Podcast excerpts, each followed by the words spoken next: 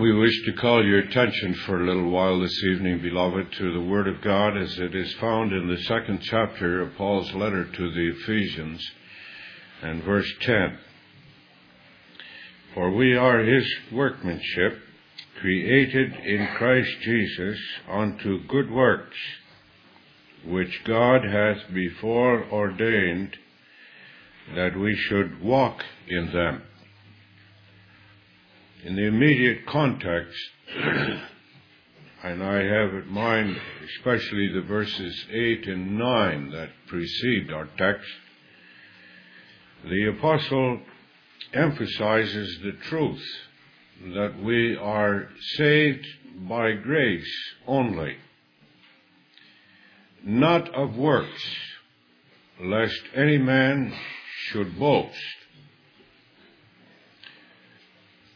And I take it that the apostle does not mean to say here, when he says our salvation is not of works, that he uh, wishes to negate, to destroy the whole idea of work. Uh, there are those, of course, who interpret the apostle that way. They even go on to point out that there was a controversy between the Apostle Paul and James, who insisted that uh, faith must be in evidence in works. And they tried to get the Apostle Paul to uh, be in opposition to James and insist on it that Paul would have nothing of works in any sense of the word. I do not believe that that is the case. And in fact, our text for tonight, on the very surface of it, would certainly show that there is in the mind of the apostle a place for works, particularly good works. Uh, that's what we just saw in the text. For we are his workmanship, created in Christ Jesus unto good works, which God before prepared in order that we should walk in them. So it should become very evident to you and me that the apostle here does not mean to destroy work in a final sense of the word, but what he is emphasizing in the preceding context is the fact that our works can never be the ground or the basis for our salvation. Our salvation is grounded in the work of Christ and in the work of Christ alone, not any work of man or even the work of Christ with the work of man. You mustn't have that either. You know, there are those synergists today who want us to believe that we are God's little helpers. We work together with God. We cooperate with God in the matter of our salvation. And that, of course, is also contrary to the Word of God itself. The apostle here emphatically stresses the truth that we are saved by grace alone, without any work that we perform toward our salvation. And therefore, our salvation, which is by grace, is from beginning to end a work of God. And the apostle tells us in verse 8 that it is a gift of God. And that means not only that we are saved by grace, but that we are also saved by grace through faith. Faith also is a gift of God. It's not of us. And this, of course, is a most fundamental truth that must firmly be established.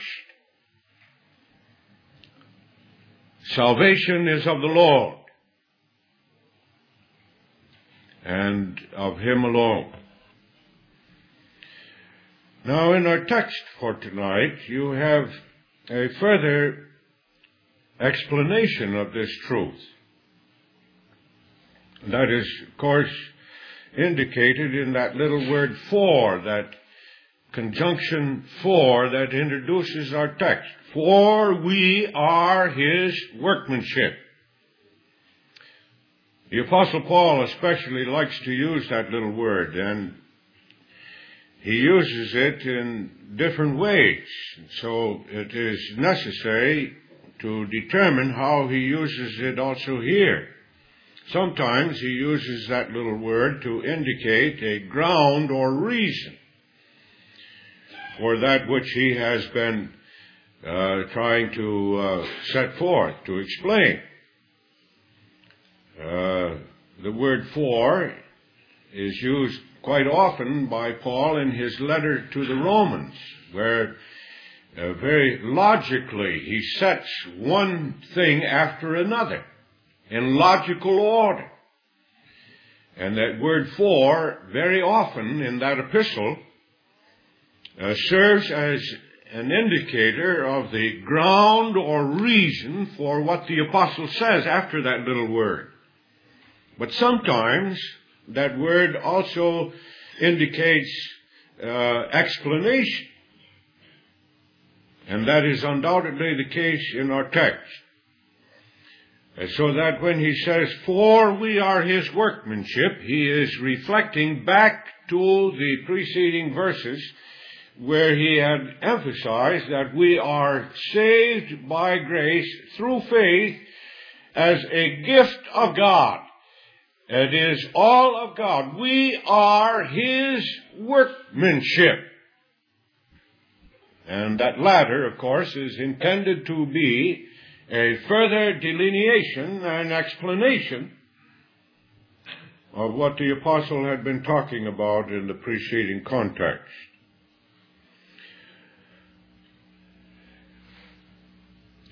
And if you can understand that, then our text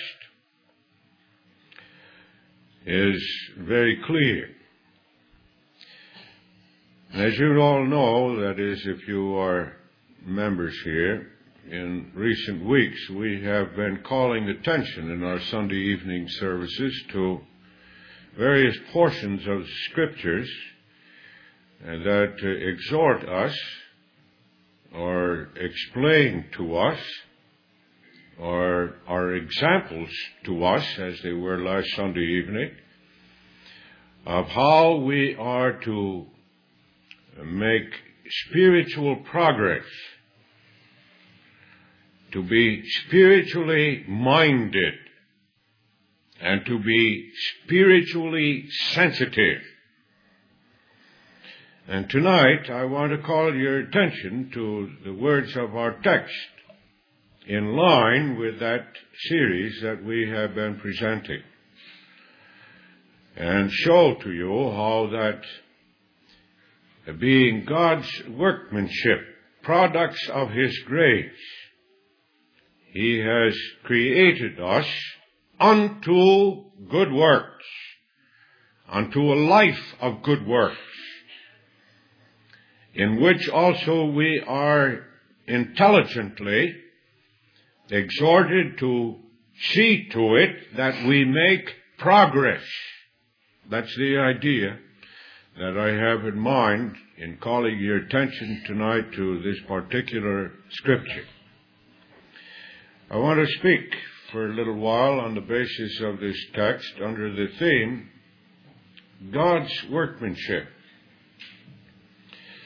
And there are three thoughts that I would like to develop in connection with this, and the first is that we have to do here with a glorious creation. In the second place, to an eternal design. By that I mean, when God creates us, He does that with something in view. And we're told what that is. We are His workmanship, created in Christ Jesus unto good works. That's a eternal design. And finally, I would like to call your attention also to the divine purpose, because when God designed us, He had in mind that we should fulfill a certain purpose of His, and that is expressed in the last part of the text, namely, which God has before ordained that we should walk in them. That's His purpose. So we have God's workmanship, and first of all, a glorious creation.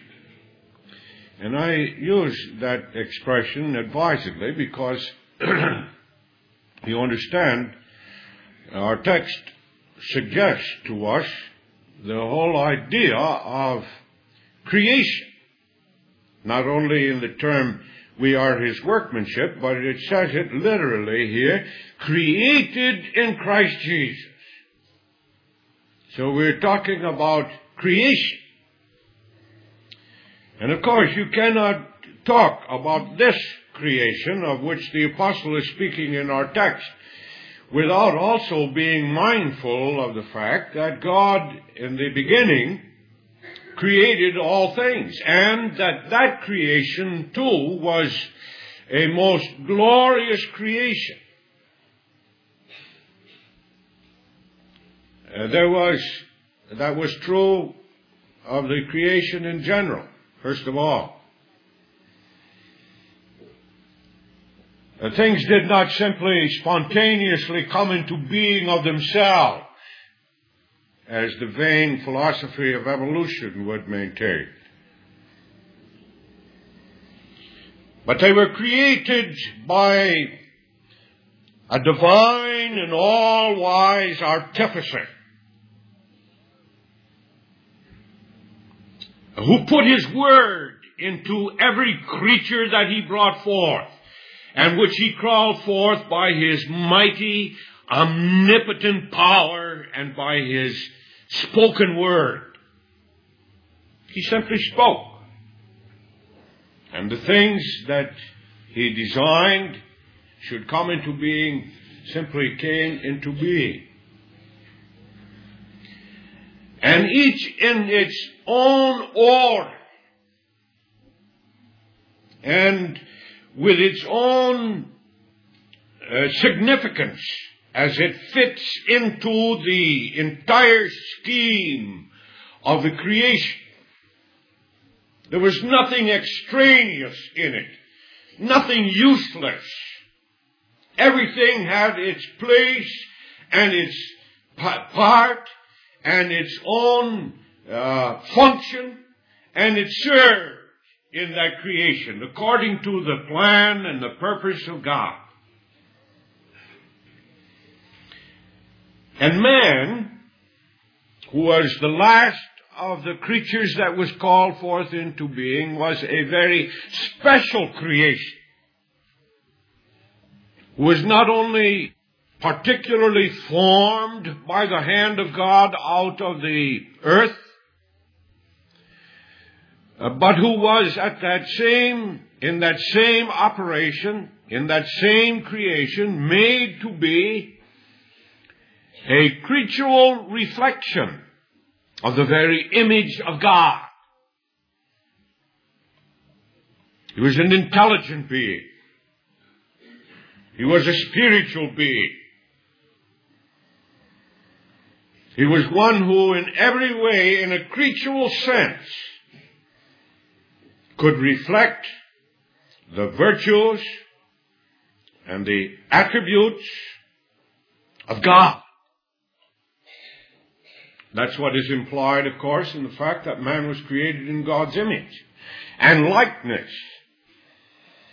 I think I called your attention to this before, that image and likeness is really not two different things, but one is a further definition of the other. What is meant when you read in Genesis that man was created in the image and likeness of God means this, that the image in every sense of the word, was a likeness. There are images that are not likenesses.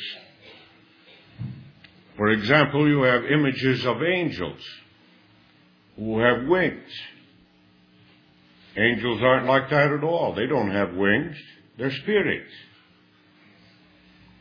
But every time you see angels, and, and, and the Lord taught his capable men in the Old Testament when they made up the apparatus for the tabernacle and the curtains and so forth, they, they put uh, little cherubims on there. This was done by men who had special wisdom, and the Spirit of God was upon them to do that. But they put little, little images of angels on there. Well, now everyone knew that angels aren't like that. Those were images, but they weren't likenesses.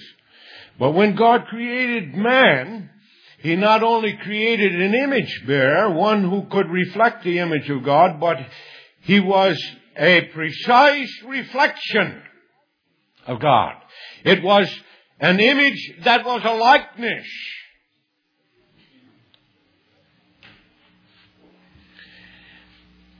And in that position, man stood at the pinnacle of creation, so to speak. He was made king under God over all of creation.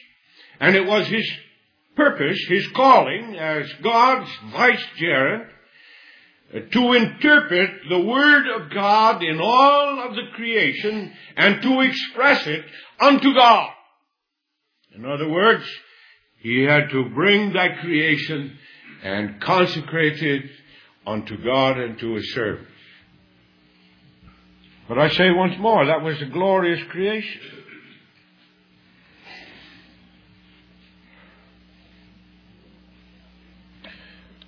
And that whole creation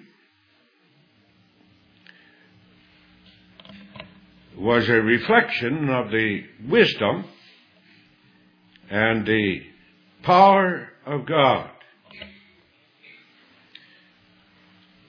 And you understand, of course, that the new creation or the recreation, which was the work of God that He purposed to fulfill through the fall in sin and death and the destruction of that first world, God was going to call out of the darkness the light. Out of death, life. And that first world, glorious as it may be, and was, was so constituted that it could pass away. And it did. Through the sin of man, the curse of God came into that creation. And all of the creation dies and passes away, including man with it. And that first creation, glorious as it may have been, was intended to be temporal, only for a time, to serve a certain purpose. And back of that fallen creation, God had in mind eternally, through the way of sin and grace, to realize a new creation.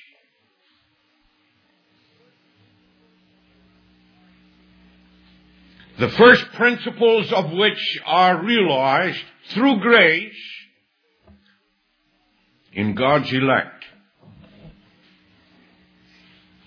In regeneration.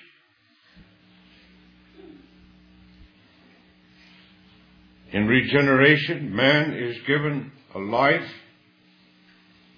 that cannot perish. When God created man in the first instance, He gave him a life which was, shall I say, dieable, mortal, subject to death. Immediately after God created him, he said, you obey me. If you don't, you die. And he disobeyed. And he died. That life that he had was, to use this crude word, dieable. It could die. And it did. But the new creation, or the recreation, brings with it life that is immortality, undiable, is not subject to death. And in that sense of the word, is eternal.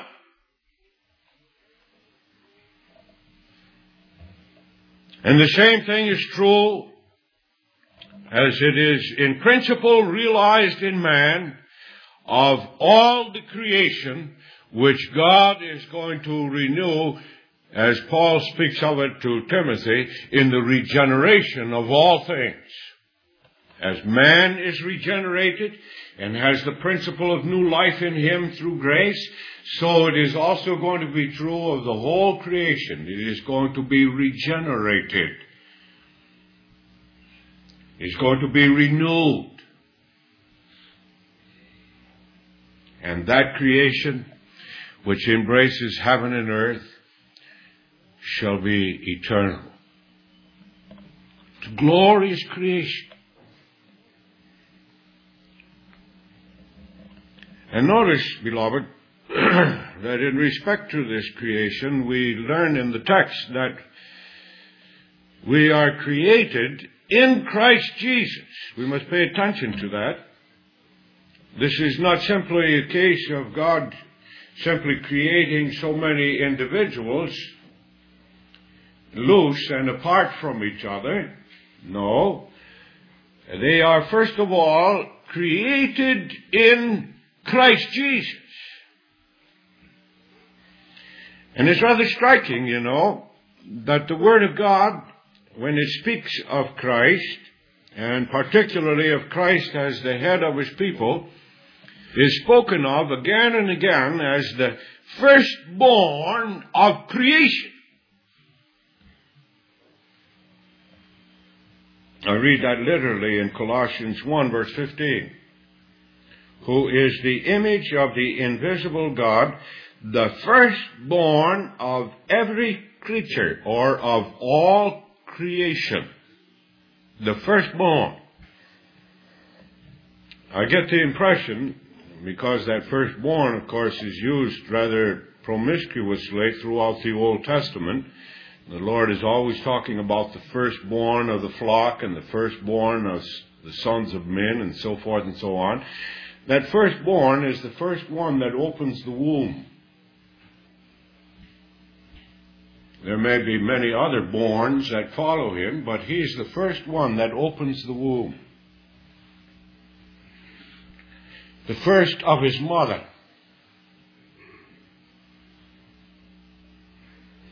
In this case, the womb is creation. The firstborn of creation. He opens the womb, so to speak, out of which all of the creation of God, the new creation, must come forth. He's the firstborn. The first one that opens the womb of the whole creation that must come forth. That's the idea of Colossians 1. I, am not going to take the time to explain the rest of the text. That's very difficult. Who is the image of the invisible God? I think that that could take a sermon all by itself. But I, I'm just simply reflecting on this passage because it speaks of not only of the creation, but of the firstborn of creation, of all creation. Christ is the firstborn. You have that same idea again expressed a little differently in Revelation 3, verse 14, where the Apostle John is writing the letter to the church of Laodicea. And he says, Unto the angel of the church of Laodiceans write, These things saith the Amen, the faithful and the true witness, the beginning of the creation of God. Pay attention to that. The beginning of the creation of God. That's the same idea that Paul expresses in Colossians 1. The firstborn of all creatures. The beginning of the creation of God. Now mind you, this isn't something that is accidental and that happens in history after the fall. But this is what happened in eternity in the mind and in the counsel of God. God purposed from everlasting in his all-wise counsel to create a world that would be everlasting. So he also determined on the world that would be temporal, that would fall away through sin. No question about that. But behind that world is this first world, the world of God's counsel, in which not Adam is first, but Christ is first. And God in history is going to realize that world of which Christ is the firstborn through the creation of this first world of which Adam is the head and who fell through disobedience. Now that's the idea of Scripture. Now mind you, the apostle here emphasizes the truth that we are created, but we're not just simply created as loose, independent, and apart creatures, but we are created in Christ, who is the firstborn and that must certainly mean that as the firstborn, he opens up the whole idea of this new and eternal and heavenly creation in which also we are included, the church of Jesus Christ according to the election of grace. And that is what the apostle is talking about in the text. It also means not only that Christ is first and that we follow him into this creation, but it also means that it is in and through Christ that we have the right to become new creatures. And you know how that is, don't you? Christ, on the basis of his meritorious work, as our mediator by his own precious blood, cleanses us, renews us from creatures that are dead and corrupt and depraved in ourselves, as we are by nature, and he makes us to become new creatures through his Spirit and word.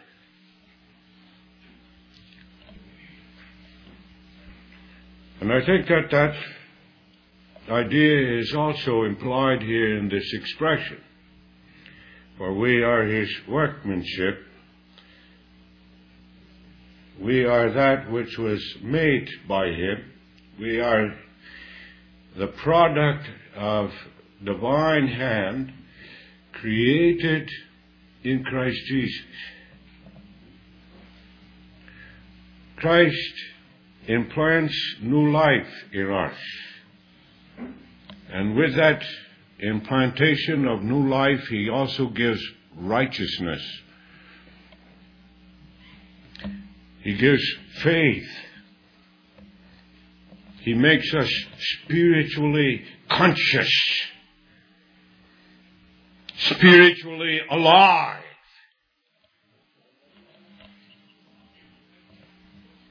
So that we are in Christ a new creation. principally. Oh, it is not yet seen what we will be, but we see in principle already what God has in mind. We experience the life of the new creation in our hearts. We are living spiritual creatures. Not as the context describes us as we are by nature dead in trespasses and sins and depraved, but alive with the life of Christ.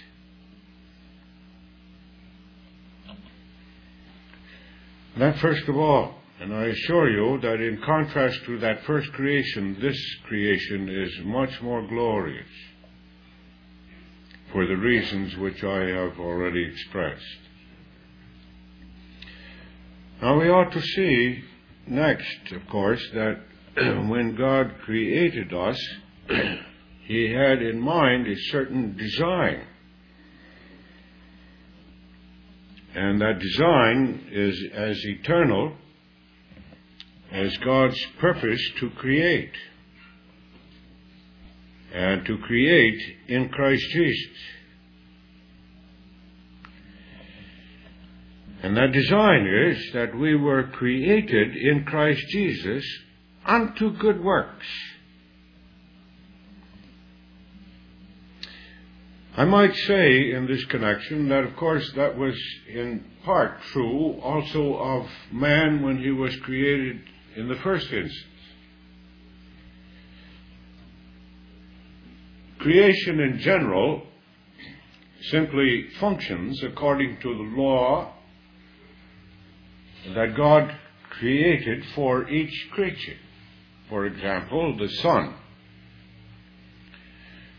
As a mighty man runs its race from one end of the heavens to the other.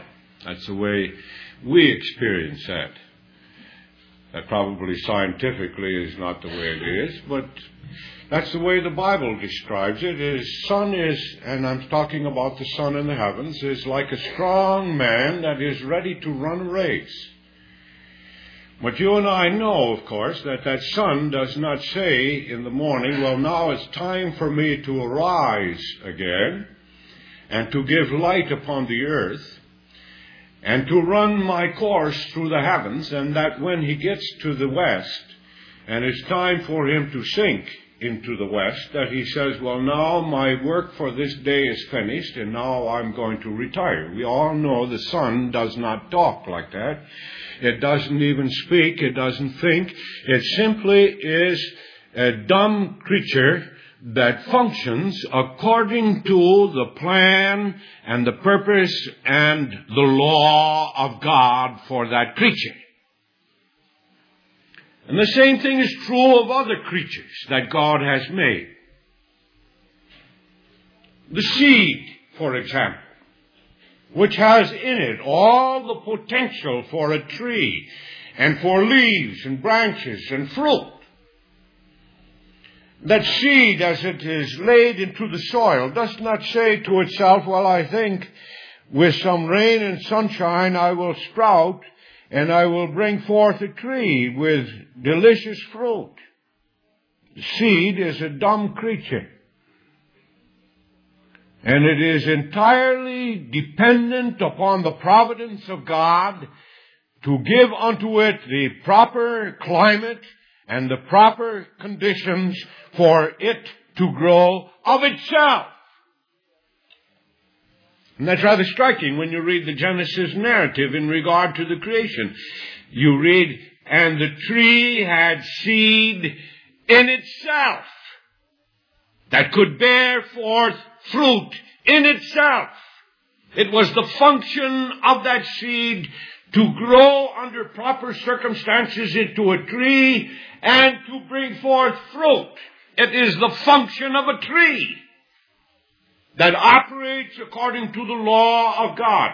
You cannot say that that tree or that sun or any other creature that is dumb and intelligent works.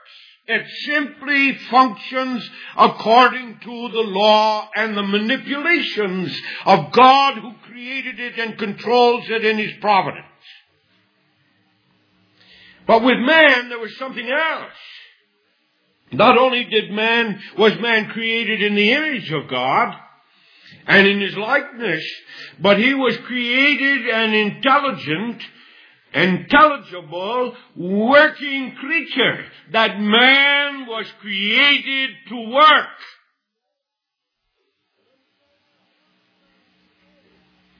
And understand well, not as a robot, so that God created a machine that simply moved when God pressed a button and made it manipulate. Oh no. He was a rational, moral creature who operated by his own mind and by his own heart.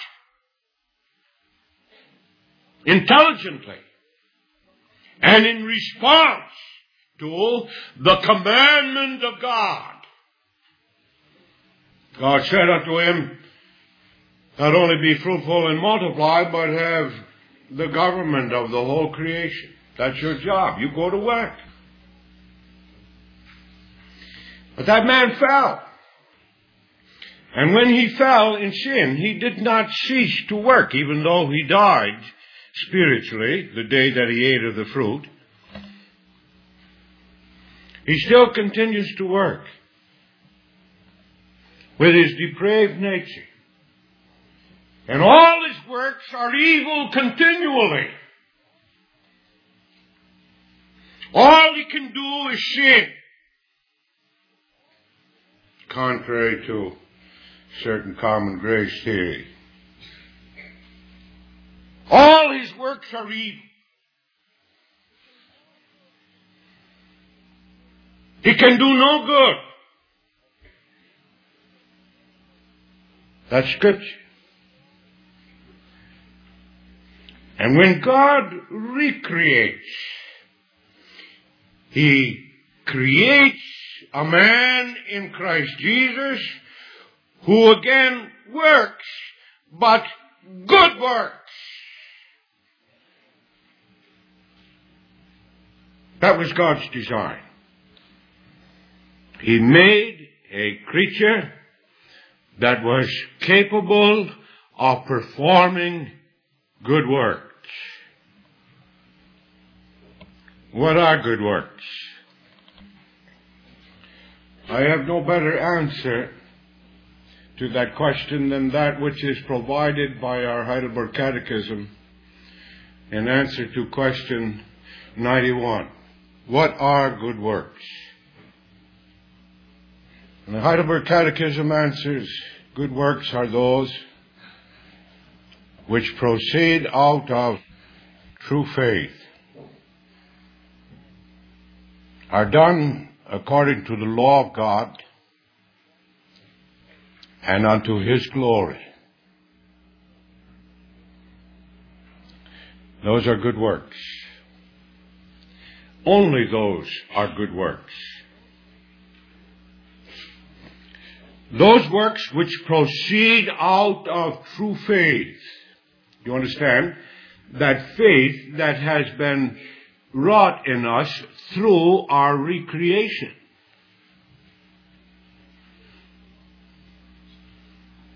That was given to us in seed form in regeneration, in which all of our salvation is included, principally. That faith which is brought into consciousness through the preaching of God's Word and by the operation of that preaching of God's Word upon the heart of the sinner that is elect. Faith is not only a potential, a power, but it is also an activity that is wrought by the Spirit and Word of God in us so that we actively believe. And in that active belief, we work the good works which God has before prepared in order that we should walk in them. They are those works that are in accord with God's holy law. And that must certainly imply, beloved, that they are those works of which He is always in approval. They meet up with His holy will. Those are good works. They are good works which are done with a view to the glory of God, not the glory of man.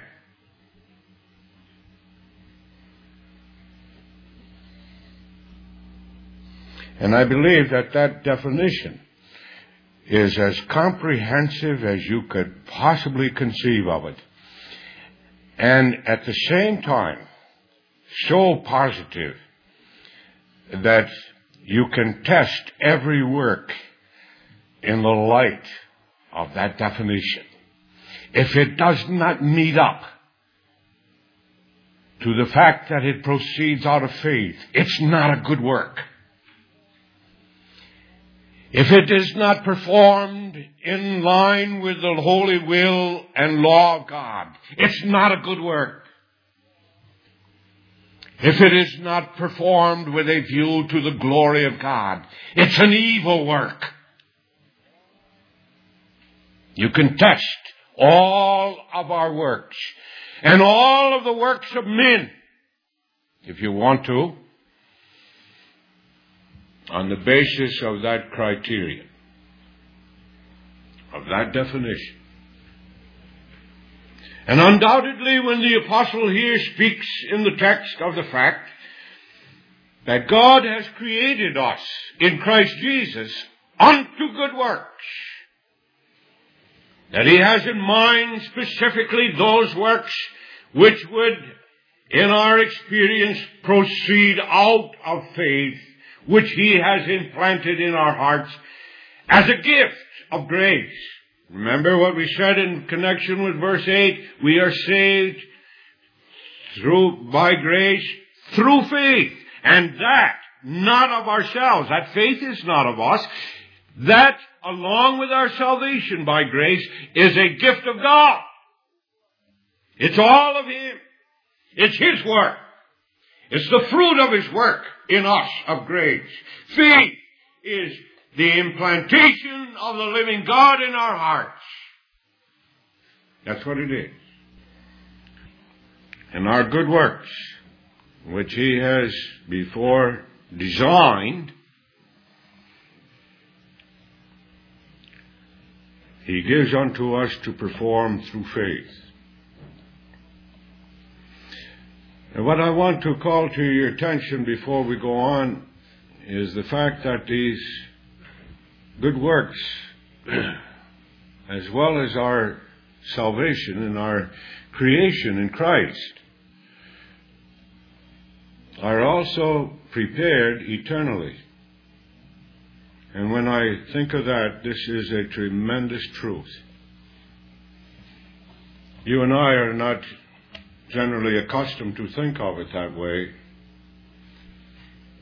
In our little bit of Arminianism that we have in each one of us, you know, we we probably could lie awake at night thinking, trying to concoct up some kind of good works that we could perform the next day for the Lord. You know? And there are many Arminian preachers today who would encourage you to do that.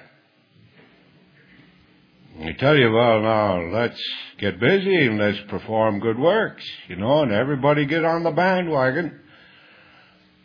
We're all going to be busy doing good works. And then, of course, they give you all kinds of, a whole big list of them to do. Mission work, Sunday school work, community work, all kinds of works, you know, that you're given to do. I get it in the mail every week from headquarters downtown, all kinds of works that they want me to do. You know, if I'd listened to it, I couldn't be your pastor anymore. I'd be busy seven days a week, week working for the organization downtown. They keep you busy doing all kinds of works. I mean that. I'm not fooling. All kinds of works are prescribed for you. And there's always this danger that this pulpit also will dictate all kinds of works for you to do. And if you can't think of them, you come to the parsonage and we'll think them up for you. That crazy idea has been injected into the life of the church and the thinking of the church. And a lot of people, of course, get busy doing prescribed works that men have prescribed for them. Oh, I want to tell you something tonight. This is tremendous. Every good work which you have ever performed or ever yet will perform was already prepared for you from everlasting.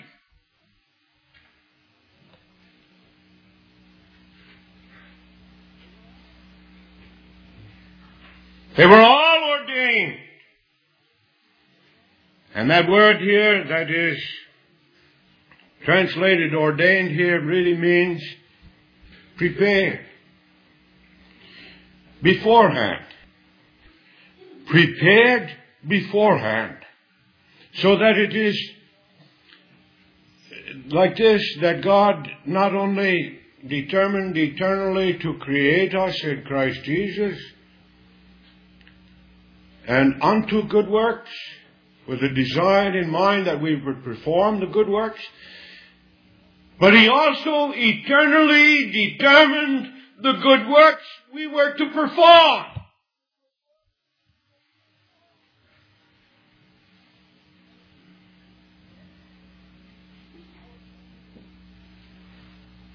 Those works which he determined should proceed out of faith.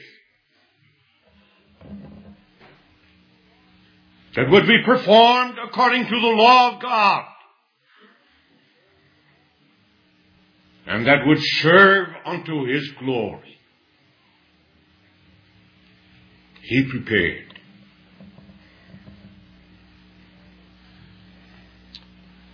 You know, it's pretty hard perhaps to understand that, but I think maybe we could even illustrate it with a homely earthly illustration to make this idea go across. You take, for example, an inventor, one who has a mind for inventing some new, something new, piece of machinery, let us say. Let it be a typewriter. I know it took quite a bit of ingenuity to think up all the mechanism of a typewriter, and then, of course, to put it together.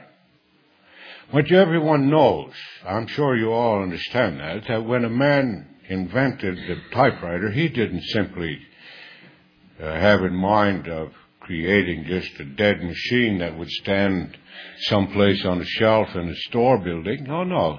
He had in mind that there would also be people who would operate that machine and put it in motion. Here's a man who is a musician. With his mind, he composes music. Let us say an oratorio, like Handel's Messiah. This man doesn't just simply sit down and put a whole lot of notes together that harmonize, that bring out a certain melody that he has in his soul. But he puts it in various voices, altos and bass, tenors and sopranos, and also some in between. And he composes it so that eventually there may be a great chorus many hundreds of peoples that will learn the notes and the music and the melody and the words and express it.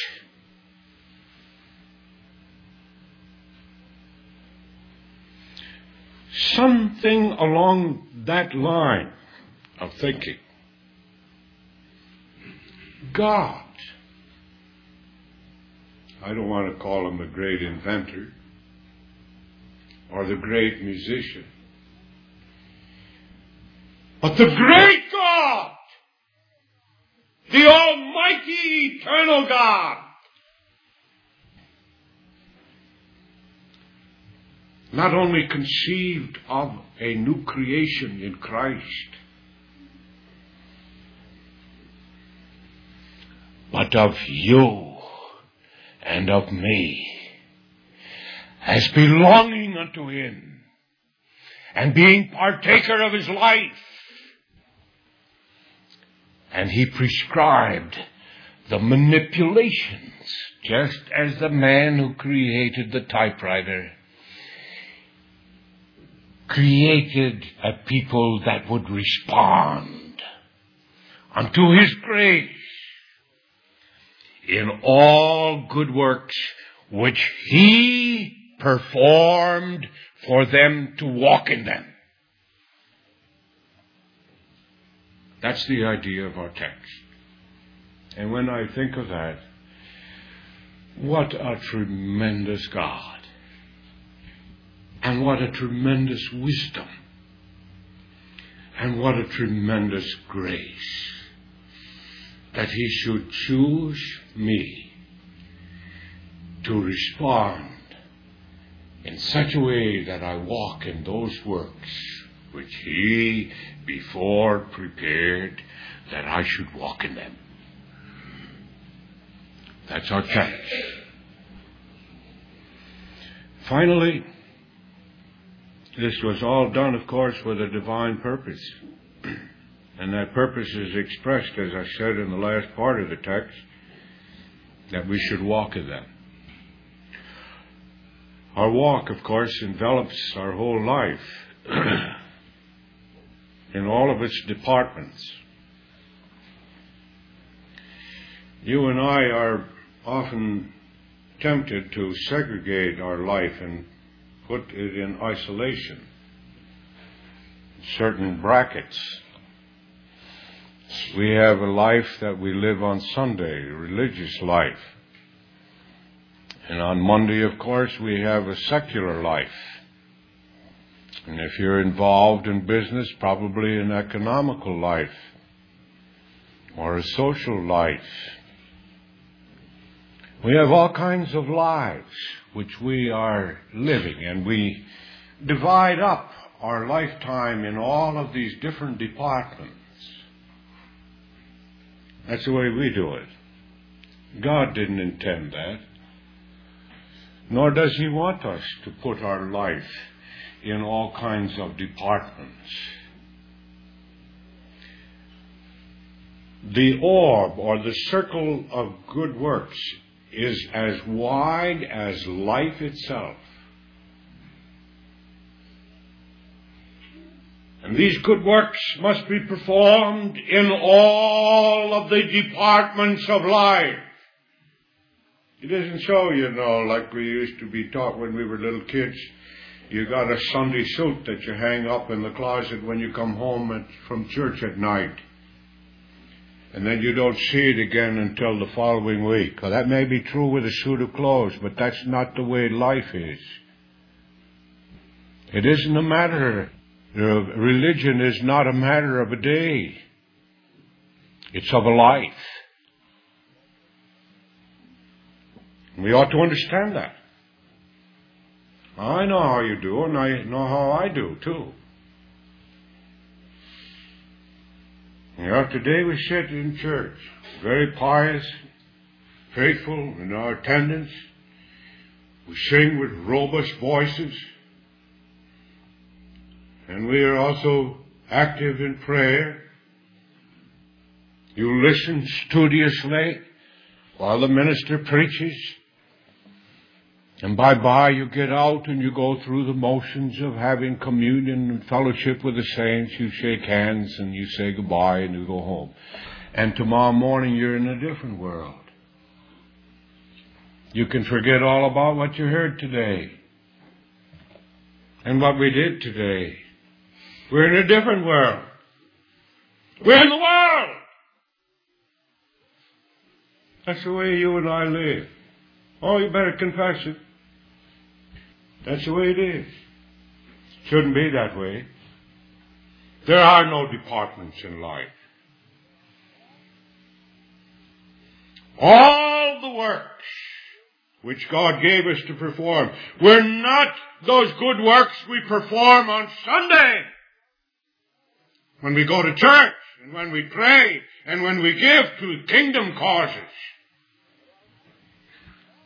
But our life is also tomorrow at the shop, in the business, in the school, or on the street, wherever we are called to be tomorrow and the next day. And in all of the tomorrows that are to come, God has prepared works, good works, in order that we might walk in them. And here's where our spirituality comes in, don't you see? Here's where your spiritual sensitiveness comes in. And here also comes in this whole matter of making spiritual progress. You want to know whether you're making spiritual progress in your spiritual life? Then all you have to do is look at the works in which you are walking. Are they the good works which God has before prepared in order that you should walk in them? Then your whole life will be a manifestation of a living faith rooted in the Word of God. Your whole life will be in harmony with the will and the law of God. And your whole life will be unto His glory. Nothing else counts. Nothing else figures in. You don't think about yourself. You think about your God. You understand? That's my text. You say, Preacher, I can't live that way.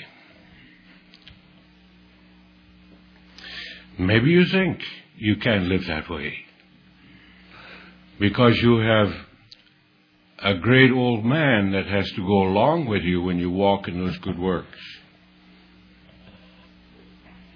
You got to drag him along with you wherever you go when you walk in good works. You have to say, old man, get down. Behave yourself. Don't you dictate to me. Don't you take me off of my path that I must walk. That's what Paul means by putting off the old man with his deeds and putting on the new man, which in Christ Jesus is created unto all good works, unto true knowledge, righteousness, and holiness. That's our calling, beloved. And let me say in closing, when God de- determines us, creates us in Christ Jesus, and creates also our works and prepares them for us to walk in them, He doesn't treat us like so many robots that simply respond to a press of a button which He pushes. But He treats us as living, rational, moral, spiritual creatures who are capable by His grace to respond. And so we say, in closing, evermore, O God, give unto us those works and cause us to walk in them only. And we confess before Thee that we fail miserably. Often our old man has the supremacy. And we are deterred from the path of righteousness and truth. But we look forward to the day when we shall be able to walk in all good works perfectly forever. Amen. Our Father, wilt thou sanctify to us thy word in such a way that we may be edified and strengthened in the inner man and more perfectly equipped to realize the calling which thou hast given unto us. And we thank thee that in this evening we might hear how great thou art and how wonderful is thy grace toward us that thou hast been mindful of us from everlasting, not only having chosen us in Christ, but ordained us in him, created us in him unto works which thou hast also prepared that we should walk in them.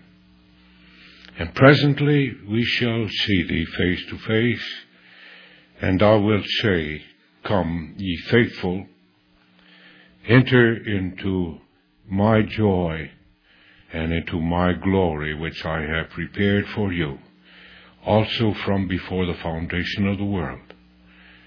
And we shall give thee thanks forevermore. Amen.